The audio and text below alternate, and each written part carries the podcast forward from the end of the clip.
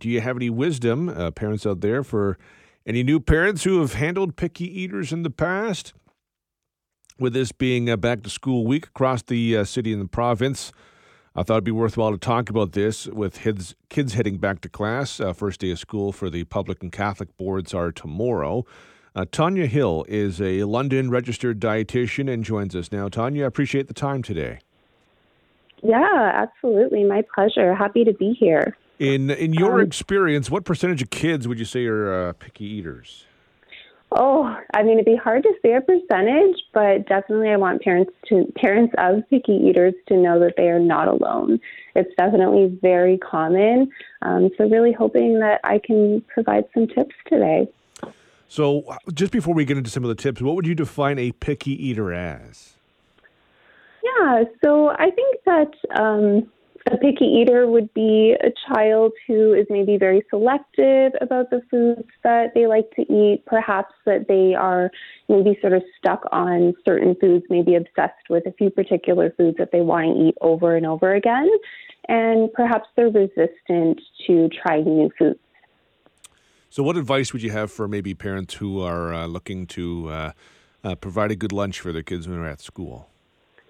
Yeah, so if your child is a picky eater and you're really concerned about making sure that you provide a nutritious lunch that they're going to eat, then I can definitely provide some tips for that. So, first of all, I think that it can be really helpful to have your child involved in making lunch. So, kind of thinking a little ahead of actual lunchtime.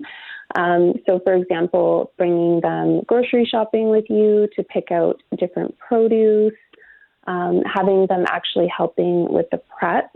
And so that they actually kind of take a sense of pride in that lunch and they're going to be much more likely to want to eat it. I guess uh, to even, you know, parents can't control everything when it comes to lunch. So um, if they can help, if the kids can help put together the lunch, that's great. But sometimes kids always kind of trade, you know, this or that. And uh, what advice would you have for in terms of like you know controlling as much as you can, but also understanding you can't uh, you can't be there when they're going to eat?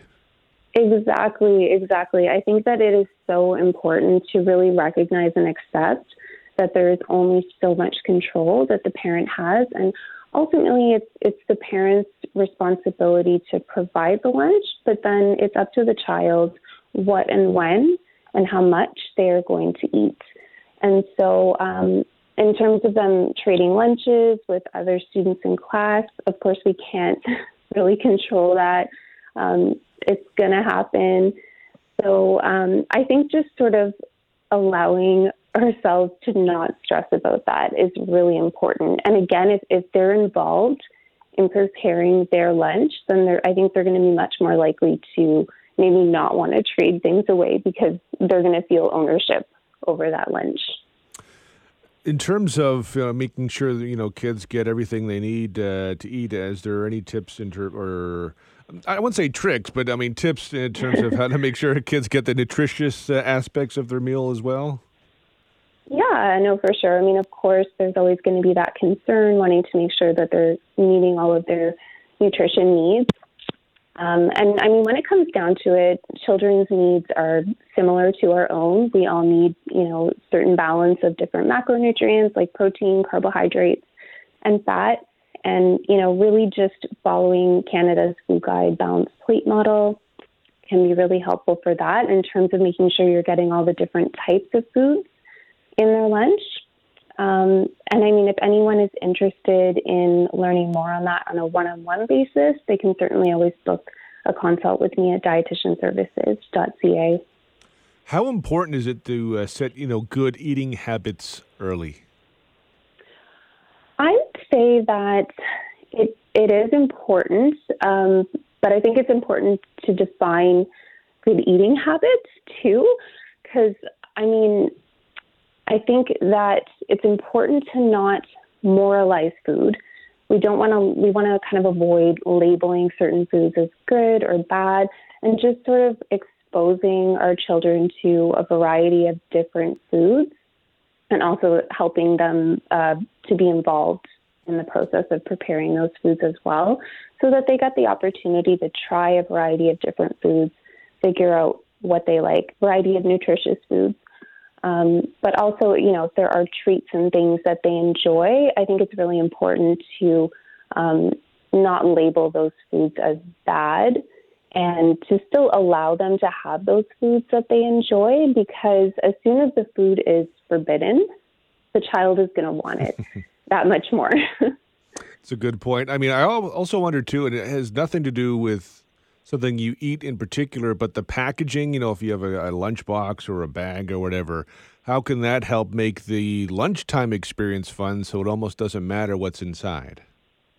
Yeah, absolutely. So, for example, um, they have these great containers now that are called bento boxes, where you know there's sort of everything is divided up. So I know that for some picky eaters, they don't like their foods touching and they want everything separate. So something like that can be really handy, and it just looks you know fun and visually appealing for the kid, and you know getting colored containers that they really like, and that's another thing that you can involve them in picking out their lunchbox, picking out the containers and everything so that they feel involved in that as well. It's good advice. If people want to uh, get a hold of you, what's the best way to do that? Yeah, so definitely dietitianservices.ca is the best way. I offer a variety of services.